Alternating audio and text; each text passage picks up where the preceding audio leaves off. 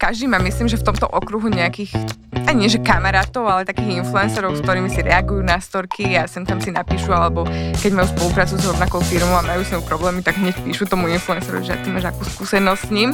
A takisto je to niekedy aj o tých cenách, hlavne keď tá firma chce veľmi vyjednávať, tak si napíšeme, že počuješ za koľko to robíš ty, že toto sa mi nezdá, že ako sa s nimi inak ďalej komunikuje. A hlavne, ak je to teda nejaká nová firma, tak um, sme takí ostražití, že nevieme, do čoho ideme.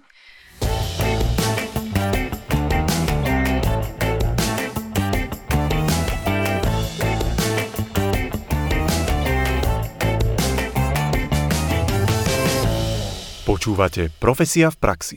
Ahojte, ja som Nikola Richterová a dnes sa budeme venovať téme influencer.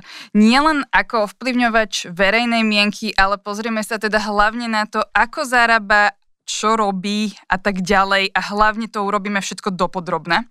Ešte na úvod môžem povedať, že teda v profesii robíme občas prednášky aj pre mladé detské publikum a potom sa deti vždy pýtame, že čím chcú byť. Veľa z nich povie, že lekár a také tie klasické povolania, no posledné roky sa nám už čoraz viac detí ozýva s tým, že chcú sa stať influencermi. Ja neviem, že či tie deti presne vedia, čo robiť, aby sa stali influencermi. Ja neviem, či to tým pádom vieme aj všetci všetci my ostatní a v podstate preto sme tu a ja si myslím, že by to mala vedieť moja dnešná hostka, ktorou, ktorou je Jana Hrmová. Ahoj Jani. Ahoj. A teda ťa predstavím ako influencerku, beauty blogerku. Pozerala som tvoj Instagram, nedávno si pokorila hranicu 200 tisíc followerov. Na YouTube máš 88 tisíc followerov. Pozerala som to dnes, takže verím, že mám aktuálne čísla. Dôležitá informácia je, že v rebríčkoch influencerov s najvyšším podielom reklamných postov sa práve ty a so spolu so Zuzanou Štraus Plačkovou nachádzaš vždy na popredných mie- miestach. Mm-hmm. To teda hovorí o tom, že teda tie zárobky sú, vedia byť určite zaujímavé. A teda hneď na úvod ti, ti dám asi takú tú menej zaujímavú otázku, ktorú si asi už aj dostávala, že ako si sa k tomu dostala a kedy si to urobila, že si si teda založila nejaký ten účet na sociálnej sieti a čo si potom robila a prečo si to vlastne spravila? Ja som sledovala takéto beauty videá v podstate ešte v roku 2012 a už vtedy sa mi to páčilo, ale ja som mala nejakých v podstate 16 rokov a nejaký influencer alebo takéto niečo ešte neexistovalo ani v zahraničí podľa mňa. Všetci to robili preto, lebo ich to bavilo a potom postupom času ja som detstva mala taký ako nejaký záujem, aby ma ľudia poznali, tak som sa prihlásila do reality show. A tam to bolo práve v období, kedy aj začínali tieto sociálne siete, vtedy to bolo hlavne Facebook, ale už postupne sa prechádzalo na Instagram, to bolo nejakých 2013-2014 a ako som vyšla z tej reality show, tak samozrejme ja už som mala nejaké profily a tam sa mi zbierali followery. A samozrejme, že žiadne spolupráce neexistovali, ale aj tak som tam dávala veci, čo si obliekam, ľudia sa ma pýtali, pýtali sa ma, že ako sa malujem a pamätám si, že ja som to do správ vypisovala každému človeku, ako sa malujem, presne aj produktami. No a potom, keď už toho bolo veľa, tak som si povedala, že páči sa mi ten YouTube, páčia sa mi tie videá, ktoré vidím u amerických youtuberiek, tak uh, idem natočiť niečo také aj ja. Tak som natočila to video, malo to fakt veľký úspech, lebo mám pocit, že vtedy no takmer nikto to tu nerobil. Myslím si, že takéto beauty video som ako jedna z prvých natočila na Slovensku a v našich končinách. A to jedno malo úspech, potom som natočila nejakú ďalšiu hovadinu, to ani nebolo nič o líčení. Vtedy som ešte nemala žiaden koncept, naozaj vtedy všetky tie sociálne siete boli nepremyslené, nevedeli sme, čo robíme, jednoducho dávali sme tam len to, čo sme prežívali, čo sa nás ľudia pýtali a bolo to také úplne nezištné. No a jednoducho postupom času už sa prišlo na to, že môžeme si za to pýtať, či už veci zadarmo, no a potom ďalším postupom času aj peniaze. No a vlastne ty si si tým pádom založila nejaké tie účty v roku 2012-2013 a vtedy sa presne toto ešte sa nezarábalo za to. Akože nedostávala Vôbec. si žiadne peniaze. Ty si vtedy mala nejakú inú robotu alebo ako si vtedy fungovala? A ešte, že či si si to, či si predpokladala, že môžeš niečo takéto z toho mať ako dnes? Ja si pamätám, ja som totiž to išla do tej reality show ako 18-ročná. Ja som ešte nemala dokončenú strednú školu, ja som si musela potom po tej reality show dokončiť. A tým, že som bola taká mladá, tak ja som nikdy predtým nebola zamestnaná a teda ani potom ja som si dorábala školu a nejak som brigadovala, robila som hostesku, líčila som, ja som vždy mala takú takú túžbu zarábať peniaze, čiže ja namiesto toho, že som chodila na diskotéky, áno, aj to som chodila, ale každý víkend som buď líčila, alebo hosteskovala, alebo niečo som robila. No a pamätám si, že na začiatku teda ako sa ani nezarábalo, tak, tak ja som si ešte chcela kúpiť foťák, ešte počítač na strihanie videí, čiže to boli v podstate iba náklady, takže ako pri akomkoľvek inom podnikaní, jednoducho na začiatku boli tie náklady, robilo sa strašne veľa vecí zadarmo a potom začali oslovať firmy, to si pamätám, že chceli fotky za dva páry ponožiek a takto. A ja ako jedna teda z prvých influencerov, čo sa teda ešte nenazývalo ako influencer, mm, som sa podielala na tom, že teda to, ako tie spolupráce vyzerajú dnes, tak je aj v podstate moja zásluha, pretože ja som bola jedna z tých, ktorá začala udávať tie podmienky, že pre, e, za aké peniaze budem promovať. Za koľko ponožiek. Áno, presne za koľko ponožiek. Takže myslím si, že ja som taký OG influencer ktorý tu bol úplne, že od začiatku týchto slovenských sociálnych sietí. Úplne som nadšená, čo si teraz povedala. Úplne dobre sme si ťa tým pádom vybrali. A kedy sa stalo, že v podstate prišla firma, alebo prišiel niekto, alebo to bola práve ty, čo si navrhla, že halo, ja už asi nechcem ponožky, už by som chcela nejaké financie, poďme sa baviť o tomto. Že kedy to bolo? Myslím si, že aj teraz ešte má veľa e, začínajúcich influencerov problém odhadnúť, že kedy je tá hranica, že kedy si budem pýtať peniaze. A my sme to mali ešte ťažšie, keďže zač- keď už začalo chodiť veľmi veľa tých ponúk, tak som si povedala, že dobre, tak idem si vyskúšať už vypýtať peniaze a na začiatku som sa stretávala s veľkým odporom od tých firiem, že uh, neviem, aký futbalista im robí promo aj za ponožky, o čom dosť pochybujem, ale dobre, povedali mi konkrétne meno.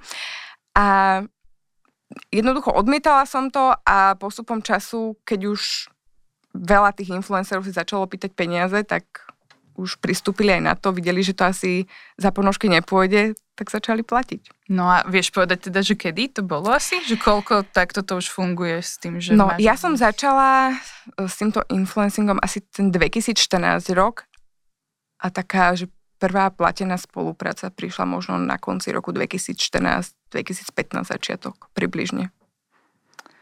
A keď presne teraz ešte si pozrieme na to, že čo si robila teraz, čo robíš, e, teda čo si robila vtedy, čo robíš teraz, koľko ty vlastne takto pracuješ na tých sociálnych sieťach, alebo že koľko sa im venuješ denne hodín? Aj vtedy to bolo také, že, že si chodila možno s telefónom, že, že proste naozaj si obetovala ten sociálny život, alebo vtedy to vyzeralo ešte inak? Vtedy to bolo úplne iné, ono v podstate aj teraz by ten môj deň mohol vyzerať úplne inak, ale človek, keď sa chce posúvať a povedzme, že už má nejaký štandard a chce sa ho držať a chce zarábať viac peňazí, tak musí aj viac pracovať, musí tomu viac obetovať. Čiže sú influenceri, ktorí majú povedzme, že toľko isto followerov ako ja, ale povedzme berú menej spoluprác, tak asi majú viac toho voľného času, ale tým, že mňa to aj veľmi baví, to, čo robím, a ono v podstate tým, že ja som beauty bloger a fashion bloger, tak ja by som aj tak robila to, čo robím, že dávala by som odporúčania na produkty, typy na produkty. A takto, keď to môže mať platené, tak to zoberiem v platenej verzii. No lenže tým, že to je platené, tak uh, tomu predchádza dosť dlhá komunikácia a dohadovanie s klientom. Uh, vyprodukovanie tých príspevkov, zaslanie na schválenie, schválenie, vypostovanie, zaslanie štatistik. Čiže je s tým viac práce, ako keby to bolo neplatené, ale v podstate môj Instagram by nevyzeral inak, akurát by tam nebol ten hashtag spolupráca. Takže ja mám tých spoluprác dosť, ale, ale myslím si, že ako celkom to ešte tolerujú tí moji followery. Je tam veľmi tenká hranica, ktorú treba odhadnúť a ktorú viem presne, kedy prepisknem. A učím sa v podstate každý deň, ale myslím si, že ešte som to neprešvihla tak, aby to bolo nezvratné a ľudia by na mňa sa nevreli. No a toto, že ako to vieš, že toto si už prepiskla? Oni ti potom píšu, alebo že Um, ono tam sa to dá odsledovať veľmi dobre aj na komentároch, aj na správach, ktoré ja si naozaj čítam, ako nemôžem si čítať úplne všetko, ale zbežne si to čítam, pretože chcem ten feedback. Ten feedback je veľmi dôležitý a ja som taká, že keď počujem niekoho, ako hovorí, že je mu jedno, čo o ňom druhí ľudia hovoria, čo si o ňom myslia, mm-hmm. tak myslím si, že si neuvedomuje celkom, že on je závislý od tých ľudí, ktorí mu dávajú ten feedback. Takže ja preto neopovrhujem tým, keď mi niekto napíše kritiku, akože keď je konštruktívne, ja to úplne milujem. No a vidím to samozrejme aj na poklese, povedzme lajkov, poklese dosahov, čiže ja keď urobím nejakú chybu, tak ja to v podstate hneď vidím. Teraz, že Uh, ja som sa vlastne túto otázku, my sme už nahrávali teda podcast aj s PPP Petrom, on teda sa orientuje na trošku inú, uh, inú sféru, aj keď je to teda tiež YouTube, ale spýtala som sa o takú vec, že on keď sa nachádza v nejakej spoločnosti, ty ideš na party alebo niekam, možno teda ty si ho už spomínal, že nemáš taký sociálny život, čiže ano. ideš niekam do spoločnosti, Hej. kde sú ľudia, ktorí ťa nepoznajú. Väčšinou teda dostávaš takú tú otázku zo začiatku pri formálnej debate, že a ty kde pracuješ alebo čo robíš? Ty mm-hmm. vtedy im čo povieš? Uh, Veľakrát poviem, že pracujem v marketingu, že nechcem povedať hneď, že robím influencer, alebo hlavne povedzme aj pri starších ľuďoch, mm, oni voči tomu ešte nemajú nejakú dôveru, možno to ešte až tak nechápu. A tým, že sa o to ani tak nezaujímajú, tak to berú naozaj tak, že ja dve fotky za deň urobím a celý deň sedím s vyloženými nohami asi. A preto hovorím, že pracujem v marketingu, lebo ja naozaj ako kvázi pracujem v marketingu. A Určite sa stretávam aj s takým opovrhovaním, ale myslím si, že je to vždy od ľudí, ktorí do toho nevidia, ktorí o tom moc nevedia a mám pocit, že už čím ďalej, tým viac začínajú ľudia rešpektovať aj toto povolanie, povedzme. Čiže aký je možno pomer medzi tými ľuďmi, ktorí si povedia, že aj, že influencerka, dve fotky za deň a to je tvoja robota a možno, že tými, ktorí ťa práve berú, že 200 tisíc followerov, že a toto už je neviem, celebrita, alebo že ako to nazvať, že, že kde je možno, že taký ten pomer, že tých ľudia, ktorí ťa berú, že tak ty si nejaká mienkotvorná osoba uh-huh. a tí, čo ťa berú, že tak toto nie. Toto, toto, toto je také niečo Fú, pod. Toto je naozaj ťažká otázka, keďže um, ja si to absolútne netrúfam odhadnúť. Možno 50 na 50 povedzme. Asi 50 na 50, ale kedy si to bolo uh, 10 na 90, že ľudia tým opovrhovali. Ale myslím si, že čím ďalej, tým je to pre nás lepšie čo sa týka influencerov, tak určite môžeme vidieť, že stále viac firiem ide do spolupráce, tým pádom my už naozaj influencerov môžeme považovať ako za súčasť marketingu uh-huh. a naozaj vidíme, že veľké spoločnosti, možno, že kedy si to boli práve tie menšie, dnes už naozaj veľké značky, nejde iba o spoluprácu, že teraz tuto budeme mať stories, jednu storku si prosíme, Áno. jeden príspevok, ale sú tam dlhodobé spolupráce. Prvá otázka k tým spoluprácam. Koľko ju dostávaš takto možno, že týždenne ponúka? Alebo či to som prehnala týždenne? Neviem, to je... mesačne sa mám pýtať. Aj denne. Aj denne dokonca. Mhm. Denne. Pri týchto číslach, ktoré už mám ja, čo je k dnešnému dňu 201 tisíc, tak denne minimálne 10. Mhm. Minimálne 10. Ale z toho buď 10 alebo 9 po otvorení hneď skončí v koši. Ja ani na to nemôžem odpisovať, lebo veľmi veľa času by som nad tým strávila.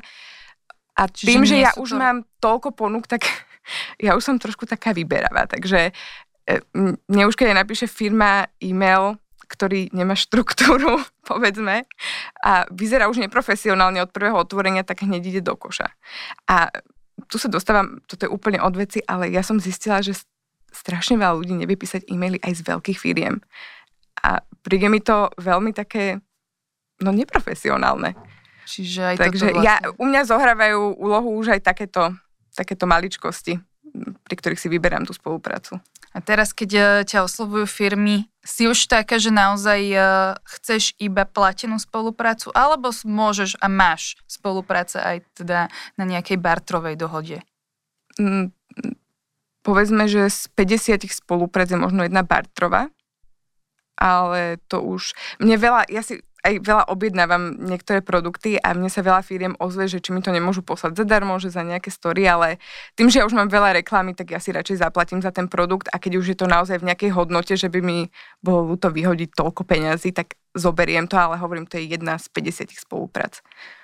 Teraz máme ešte tie spolupráce stále a veľa, teda väčšina ľudí si to predstavuje tak, že teba musí osloviť firma. Áno. Bola si niekedy v situácii, že tebe sa nejaká firma veľmi páčila a teda ty si išla do toho, že teda ich oslovím, že halo, ja som influencer, mám tu takýchto ľudí, že ja vám viem pomôcť, že nedohodneme sa. Toto bolo možno naposledy pred takými tromi, možno 4 rokmi, pred takými tromi rokmi naposledy, kedy sa mi páčila nejaká kozmetická firma, veľmi sa mi páčili ich produkty a chcela som ich otestovať, tak vtedy som im napísala, ale to dokopy za celú moju kariéru bolo možno na jednej ruke spočítam. A teraz eh, hovorím tým, že mám toľko spoluprácu už a ešte aj toľko ponúk, tak ja si radšej tie produkty zakúpim, keď ich chcem otestovať.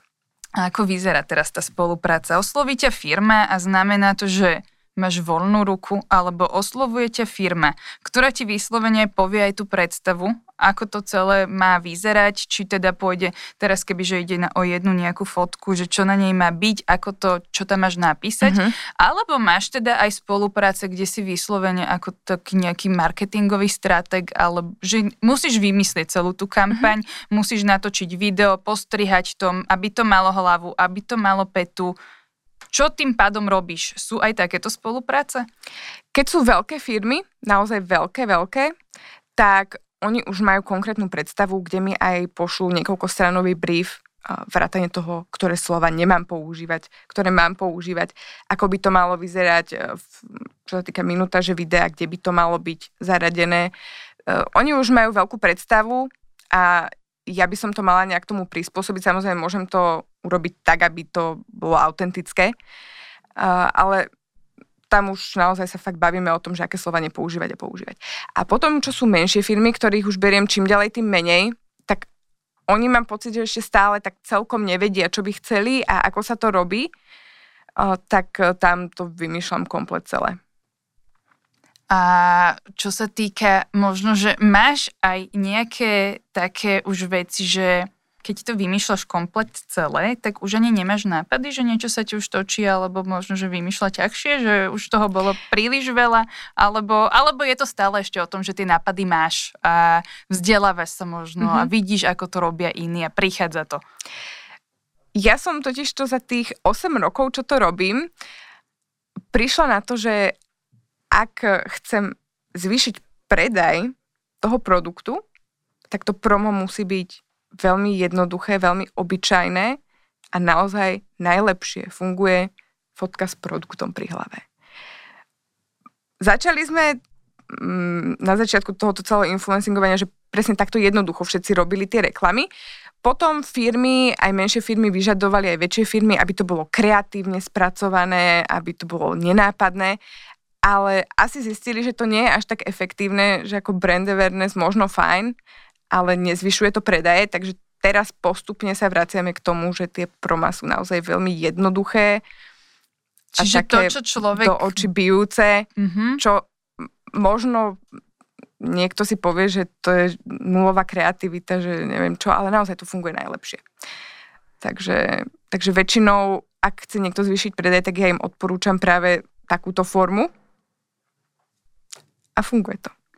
Teraz, uh, keď sme sa presne rozprávali o tom, že ako berú ľudia influencerov, ako má skúsenosť, že ako berú možno, že práve tí B2B klienti, čiže uh, práve firmy influencerov. Máš možno aj nejaké zlé skúsenosti, že niekto Niekto možno, že mal takú predstavu, že spravíš presne to, čo ti povedia, že práve tá spolupráca možno, že nedopadla najlepšie a jednoducho, že aj ty sa cítiš taká, že by si mala mať nejaké slovo a, alebo máš pocit, že je to na profesionálnej úrovni vždy a že firmy už rozumejú tomu postaveniu, aké má asi ten influencer v celej tej spolupráci. Ako to myslíš, že to nedopadlo dobre, že neboli na to dobré ohlasy? Alebo... Skôr, že ani nedošlo možno k tej spolupráci, že tá firma vyslovene ti možno, že diktovala nejaké podmienky alebo diktovala mhm. niečo, uh-huh. čo si si ty sama nepredstavovala a čo uh-huh. si povedala, že toto nie, toto nie je pre mňa, toto ja neurobím. Bolo takých niekoľko a boli to aj väčšie firmy. Urobila som jeden výstup, mi trikrát neschválili, ale bol dobrý. Bol podľa mňa, bolo to aj podľa ich podmienok, ale jednoducho niekomu sa to tam nepáčilo. A vtedy som si povedala, že dosť, že zase nemôžu mi to až takto diktovať. Ja som, myslím, že dosť veľký profesionál a vždy splním to, čo je v briefe, ale aby ma niekto naťahoval, tak tiež mám nejakú svoju hranicu a tým, že už nie som začínajúci influencer, tak uh, ako máme nejaké nároky na tú komunikáciu a keď to nesplňajú, tak hovorím, ja mám toľko tých ponúk, že mne je jedno, keď odmietnem 20. Ja mám ďalších 40, takže, takže asi tak. A teraz financie, to je jedna z najobľúbenejších akože cel, celkovo tém, nie iba pri, pri influenceroch, ale celkovo ľudia chcú vedieť, ako sa o tom rozprávať, možno, že ako to prežívajú ostatní ľudia. Ja sa spýtam, ty máš cenník, alebo, alebo ako to normálne posielaš? Určite mám cenník, uh, ja ho neposám, niekto mi povie, že chceme spolupracovať, ja im pošlem cenník. Ja si neskôr vypočujem to, ako majú predstavu, zhodnotím aj tú náročnosť, aj to, um, ako frekventovanie by sme postovali a, a aká je samozrejme uh, doba v roku, keď je to predvianočné obdobie, tak tam tie ceny sú aj dvojnásobné, ako povedzme počas leta. Mm-hmm. Čiže tam zohráva úlohu veľmi veľa faktorov, ale mám nejaký cenník, ktorý je približný. Ale napríklad, keď je to nejaká slovenská firma, ktorá mi je veľmi sympatická, ja rada podporujem lokálne značky a tam niekedy dám zľavu aj 50% lebo chcem podporiť tú značku, vidím, kto za tým stojí a veľmi sa mi to páči, takže vždy je to na dohode, vždy je to o tom, kto to je, čo chcú a kedy to chcú. Dobre, a že teraz možno, že nejaký tip aj pre tých ľudí, ktorí pracujú v marketingu, to znamená, že zastupujú nejakú tú značku zamestnávateľskú a že ako možno, že podľa teba najlepšie by mohli komunikovať s influencermi, že je pre teba jednoduchšie, keď ťa osloví firma a dáva ti takéto, že toto, toto, toto by sme chceli mať a že ty navrhneš tú sumu, alebo že oni ti rovno tam dajú už niekde v rámci tej, toho oslovenia mm-hmm. nejakú tú sumičku, že a potom sa idete o tom baviť. Čo máš radšej? Ja tým, že už som zbe, zbehla v tom, mm-hmm. tak viem, že eh, áno, prídu mi aj spolu, uh, spolupráce už aj s cenou, že aký na to majú budget. A ja viem, že ten budget uh, môžem vždy dvakrát navýšiť minimálne. Uh, oni to vždy skúšajú, čiže nikdy to nebolo tak, že to bola finálna suma, ktorú oni napísali, tak uh, to sa ani tak nerobí. Čiže ja už keď vidím, že mi tam niekto dal honorár, tak to ani neberiem nejak v úvahu. Vidím možno taký taký odrazový mostík od tej ceny, že až kam by sme sa možno mohli vyšplhať, keď mi dali taká, takúto začiatočnú sumu. A teda normálne zažívaš platové vyjednávanie, hej? A teda ano. platové uh, v tvojom prípade. Ano. Takže bavíte sa o tom, že ty by si tým pádom chcela viac. Boli ste už možno, že aj v takej nejakej situácii, že vyslovene ani tá druhá strana už nechcela pustiť a že možno, že aj si mala záujem o tú, o tú spoluprácu, tým pádom si už teda prikývla aj za menej? Mhm.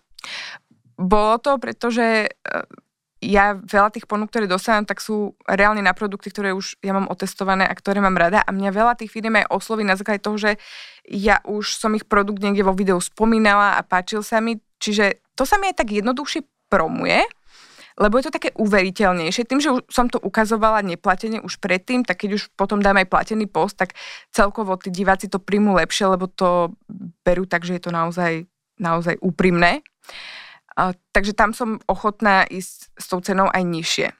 Ale keď je to napríklad e, promo nejakej novej značky, kde viem, že ja budem musieť urobiť veľmi veľa vecí navyše, lebo niektorí influenceri sú takí, že dostanú zaplatené za jeden post a jednu story a jednoducho to urobia. Ale ja viem, že keď prichádza nová značka na trh, treba to pospomínať niekedy predtým, tam, tam, tam, a potom sa môže ísť na promo a má to úplne iný efekt a mám takýto feedback od veľa firiem, že pri tých influenceroch, ktorí to urobili naozaj, že jeden post, jedna story, ako mali zaplatené, tak nič a pri mne to vystrelilo. Ja robím aj veľa tej roboty navyše, takže keď je to naozaj promo, ktoré viem, že bude vyžadovať viac času, tak tam ne, nezlavujem scény nikdy. A teda vyzeráš, aj teda sa sama prezentuješ, že sa vyznáš, poznáš svoju cenu. A ja sa chcem spýtať, že čo je tvoja pridaná hodnota, že keď ťa presne tá firma osloví, že ty si myslíš, že prečo ťa oni oslovia, čo je vlastne také tá najdôležitejšie na tebe ako influencerovi, sú to tým pádom tie počty tých followerov, uh, sú to možno, že pekné fotky, pekné storky, akože teraz tak nadnesene som to povedala, alebo, alebo je to práve ten, uh, vieš im možno, že do, vieš im zaručiť nejaké čísla, že keď im tam dáš ten link, tak toľko ľudí tam pôjde a kúpi si to, že možno, že sú potom tie spolupráce viazané na nejaké konkrétne predaje, ktoré tým pádom musíš ty docieliť, alebo ako to funguje? A zaručiť sa nedá nič. Je to veľmi nevyspytateľné, tak ako vo všetkom inom. Dá sa to predpokladať, že mohlo by to mať úspech, ale veľakrát ma to prekvapí, že myslím si, že niečo bude mať úspech a nemá to až taký úspech a potom niečo, čo nečakám, tak vystrelí. No a moja pridaná hodnota je, myslím si, že určite to, že som už na scéne veľmi dlho a myslím si, že ľudia majú vo mne dôveru, ktorú som si vybudovala podľa mňa tým, že naozaj nepromujem hovadiny, a možno niekedy na začiatku, naozaj na začiatku, tie začiatky boli také kostrbaté, keďže tam, keď prišla raz za tri mesiace nejaký návrh na platenú spoluprácu, tak všetci sme potom skočili, pretože to, bolo, to bola normálne až podsta, že nám niekto chce za našu prácu zaplatiť, ale posledné roky, tým, že sa ten influencer marketing tak rozbehol, tak si môžeme vyberať a, a myslím, že máme naozaj väčšina z nás takých väčších, že dobré spolupráce.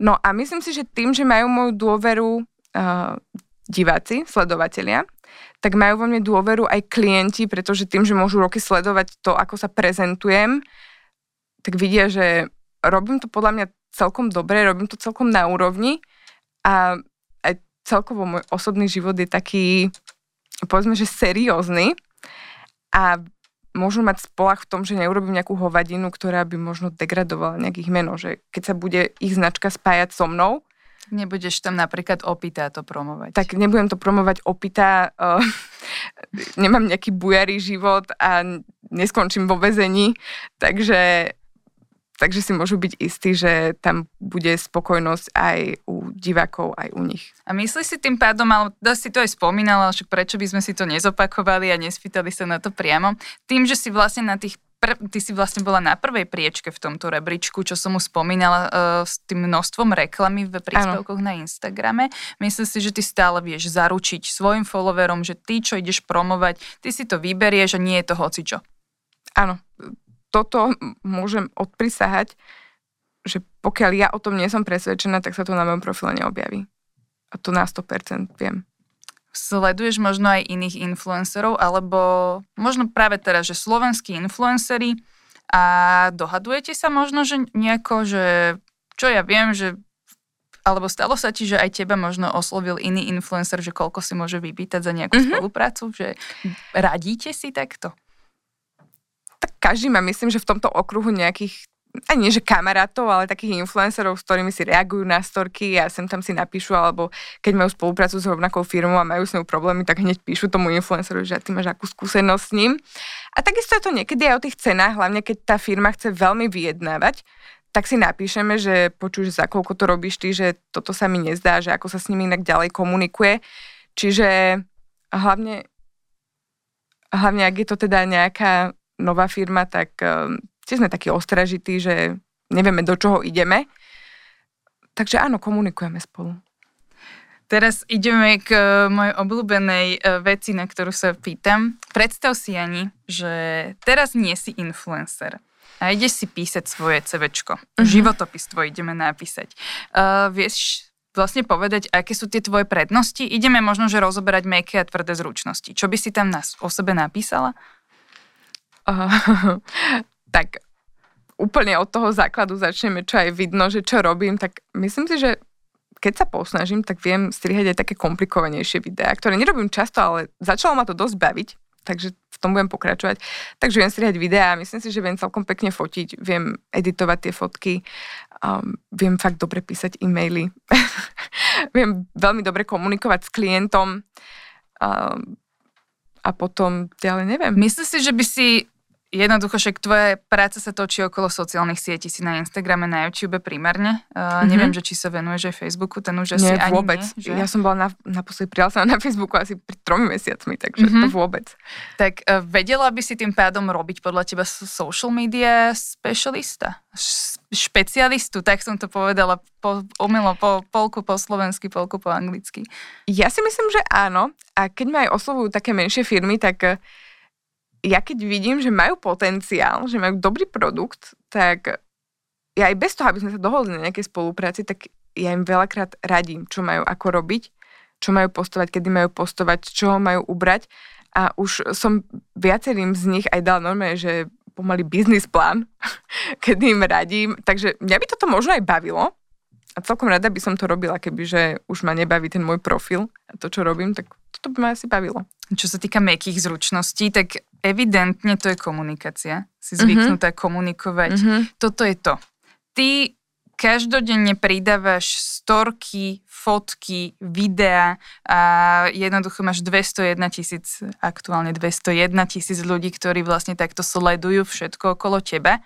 Ty potom ideš sem do podcastu, kde zrazu vidíš mňa a ešte túto dvoch kolegov za kamerami a za, za mikrofónmi. E, máš z takejto komunikácie zrazu stres, keď reálne ťa normálne sleduje o mnoho viac ľudí? Stres úplne nemám, ale tým, že toto video nie je v mojich rukách, ako to, čo ja si natáčam. Niekedy sa to nepáči, tak ja to vymažem celé, alebo si to vystrihnem, môžem si to niekoľkokrát pozrieť, ale tuto tak úplne v mojich rukách nie, takže cítim zodpovednosť, cítim trošku tlak, aby som nepovedala niečo, čo sa môže nejak horšie pochopiť. Ale inak ehm, nemám, necítim nejaký stres. Ja som v podstate v podstate som extrovert, vždy som ním bola, potom samozrejme mám rada svoj pokoj, lebo ma to vyšťaví tým, že fakt každodenne komunikujem s mega veľa ľuďmi, ale nikdy som nemala nejaký problém vystupovať pred ľuďmi, takže tak. A teda už som sa ťa pýtala na tie rady od slovenských influencerov a sleduješ tým pádom, čo sa týka práve toho influencingu, aj nejaké zahraničné účty, kde sa možno vzdelávaš, pozeráš tie trendy, čo sa oplatí, čo sa neoplatí, čo fungovalo niekde, čo ni- niekde nefungovalo a mysleli si, že bude a podobne. Nesledujem to zámerne, ale tak idem na YouTube, idem na Instagram a keď tam niečo na mňa vybehne, čo sa mi zapáči, tak určite sa inšpirujem alebo po prípade to okopírujem, keď je to nejaký trend. Ale čo hlavne ja na tých sociálnych sieťach robím, ak nerobím teda môj profil, tak je, že sledujem hlavne našu scénu a našich influencerov a ja milujem pozerať to, ako oni sa popasujú s tou spoluprácou, na ktorú napríklad mne prišla ponuka, ja som ju odmietla, alebo máme rovnakú kampaň, milujem to pozerať, milujem to hodnotiť, ja vidím chyby aj na svojich promách, vidím chyby na ich promách, čo by som zlepšila a tak sa vlastne aj učím, že čo nie je dobré, čo sa dá zlepšiť, čo úplne vynechať. Ako vyzerajú tvoje, vlastne tvoje, presne tie zárobky a tvoje celé fungovanie? Môžem tým pádom rozumieť tomu tak, že Jana Hrmová je firma? Uh-huh. A tým pádom všetky tvoje zárobky ja mám možnosť tým pádom, kebyže veľmi chcem, tak ich odsledovať, že tým pádom funguješ iba na tých sociálnych sieťach? Doteraz som robila, no nie doteraz, do minulého roka, do konca roka som robila na živnosť, takže mm-hmm. to si mhm. asi odsledovať nevieš. Mm-hmm. Ale po novom roku si to asi budeš vedieť odsledovať. A naozaj platí, že ja som to teraz myslela tak, že kebyže iba pozerám tvoj, uh, tvoj Instagramový účet a YouTube účet a iba pozerám, že vlastne pre týchto si robila platenú spoluprácu, pre týchto, pre týchto, pre týchto, viem si to tak jak porátať, že kto ťa tým pádom platí, ako keby, alebo že máš možno, že aj nejaké spolupráce, ktoré sa netýkajú tých sociálnych sietí. A Aha, že myslíš, že niekde v reklame by som účinkovala? Napríklad, alebo, ako? alebo napríklad máš možno, že nejakú firmu, z ktorej, z ktorej máš ešte niečo, čo my nevieme. Alebo my vieme o tebe všetko. Myslím, že všetko sa dá odsledovať na mojich sociálnych sieťach. Takže vždy všetky spolupráce takto, takto fungujú. Ano. No a presne si mi teraz premostila na to, že v podstate tvoj veľký, uh, veľký zárobok a proste tvoj život tým pádom závisí na tých sociálnych sieťach. Ako vyzerá potom to zabezpečenie? Dá sa to nejako, nejako poistiť? Máš to poistené? No na Slovensku sa to poistiť nedá, v Amerike asi určite. A zabezpečenie je maximálne také, ako môže mať každý iný užívateľ Instagramu, či má 50 followerov alebo 50 miliónov. Aspoň ja neviem o ničom inom, ako viac by sa to dalo zabezpečiť ako to dvoj, dvojfaktorové Dvojfázové. overenie, mm-hmm. dvojfázové mm-hmm. overenie. Um, takže je to, je, aj toto je dosť stresujúca časť toho, čo robíme, že my sa môžeme zobudiť a zrazu nemáme profil, čo sa už stalo aj slovenským influencerom. Myslím, že sa im všetkým aj vrátili nakoniec tie profily, ale verím tomu, že to museli byť veľmi stresujúce dni ich života, pretože nielen to, že ako keby stratili všetko to, čo budovali, ale my máme aj celoročné díly, máme podpísané zmluvy a neviem si predstaviť, ako, čo by sa potom dialo, keby že sa mi ten profil napríklad nevráti. Čiže vlastne ty, keď máš takto tú spoluprácu, ona je viazaná aj na ten počet tých followerov, že máš tam tým pádom nejaké tie presné podmienky uh, a že tým pádom by sa musela tá spolupráca nejak rozviazať, či vlastne ani nevieš? Tak keby nemám Instagram, tak asi by sa rozviazala, ale tak v tej zmluve je aj to, že napríklad tá fotka tam musí byť minimálne dva roky od uverejnenia. A neviem, či by to nejak zohľadňovali v tom, čo mi už vyplatili. Netuším. Čo sa týka budúcnosti, mm, myslíš uh, na možno, že práve nejak stavaní svojej osobnej značky?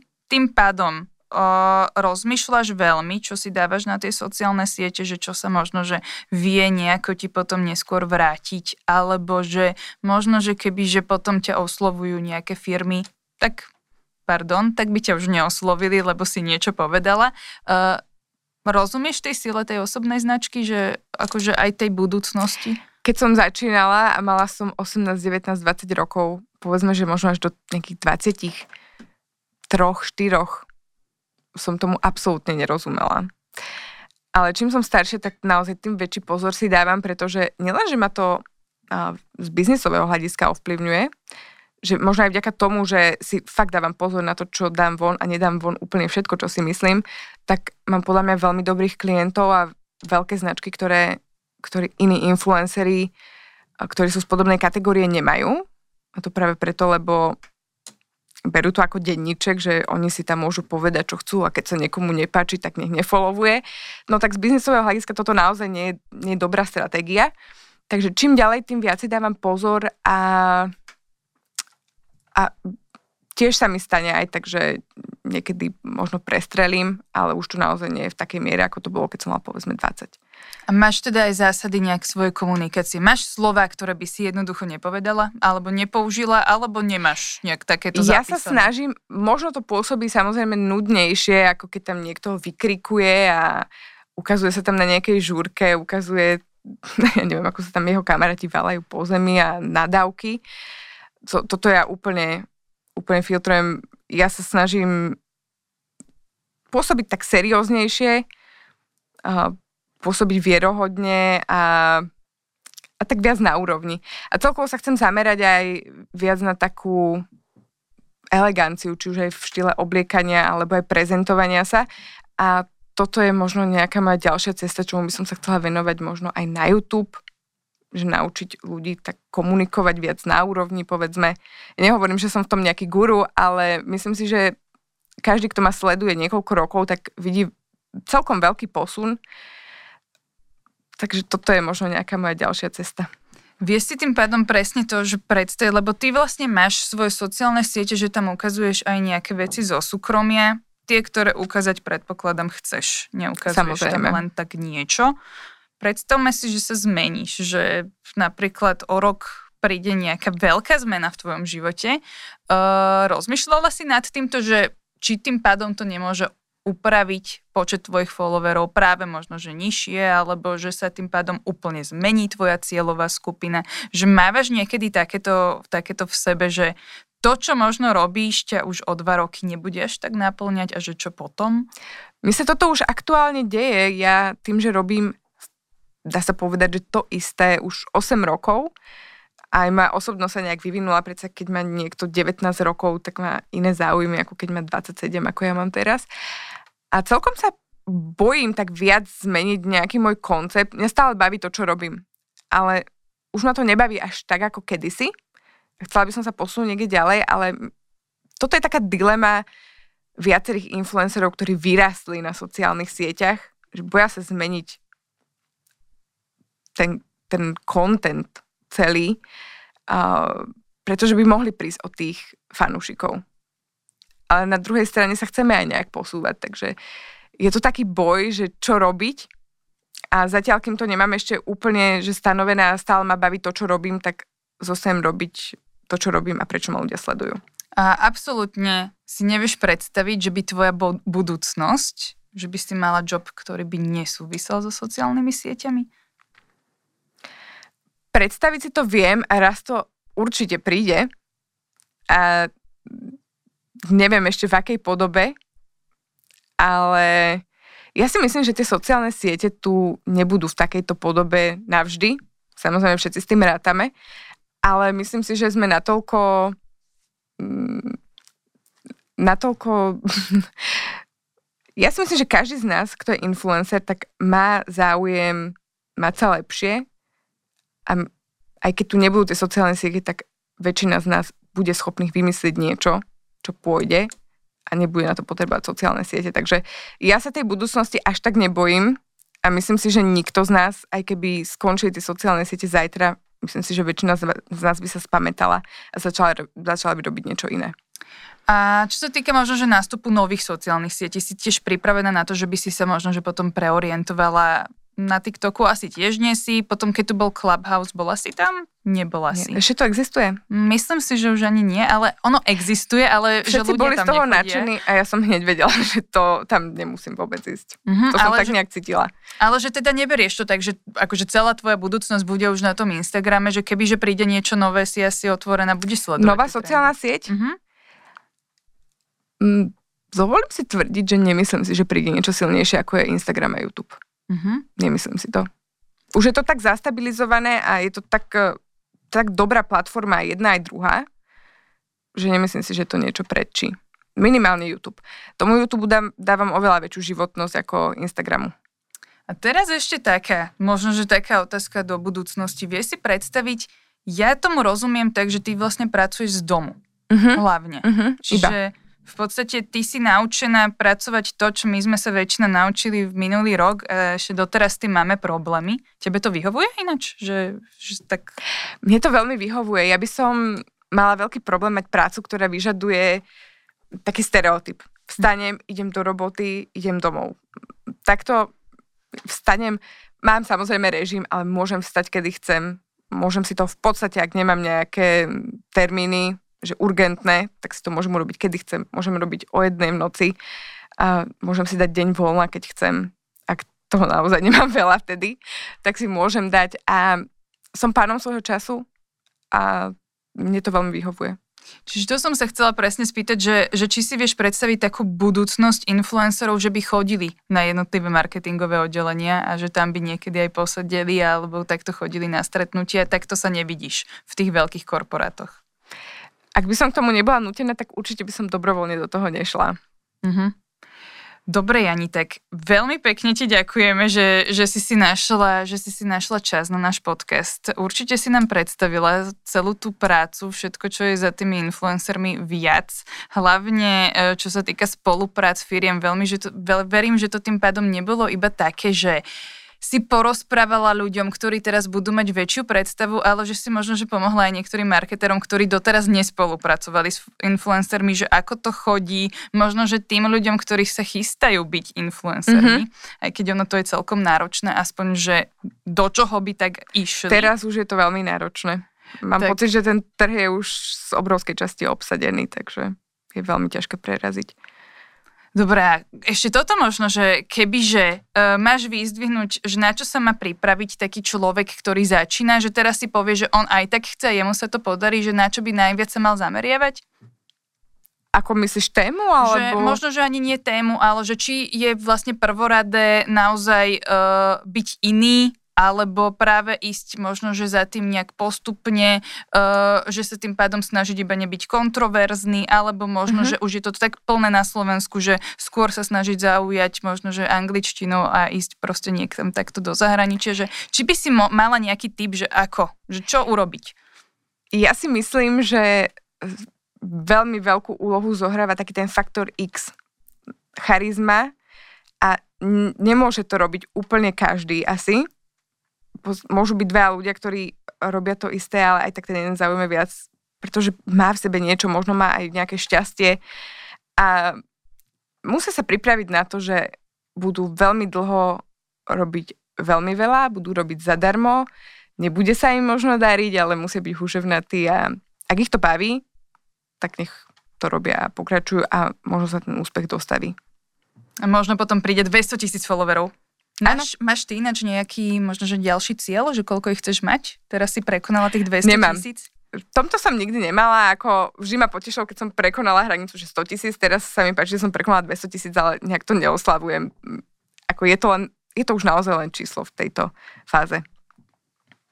Tak ešte raz ti ďakujeme a budeme radi, keď teda budeš určite aj u nás potom zdieľať tento, uh, tento podcast pred svojimi followermi a teda môžeme povedať, že s našimi posluchačmi alebo divákmi na YouTube sa vidíme a počujeme pri ďalšej zaujímavej časti. Zatiaľ dovidenia, do počutia, majte sa. Zaujala ťa táto téma? Chceš vedieť viac? Nájdi si Profesia v praxi na Spotify, Apple alebo Google Podcast, daj nám follow a vypočuj si kedy len chceš všetko to, čo ťa zaujíma.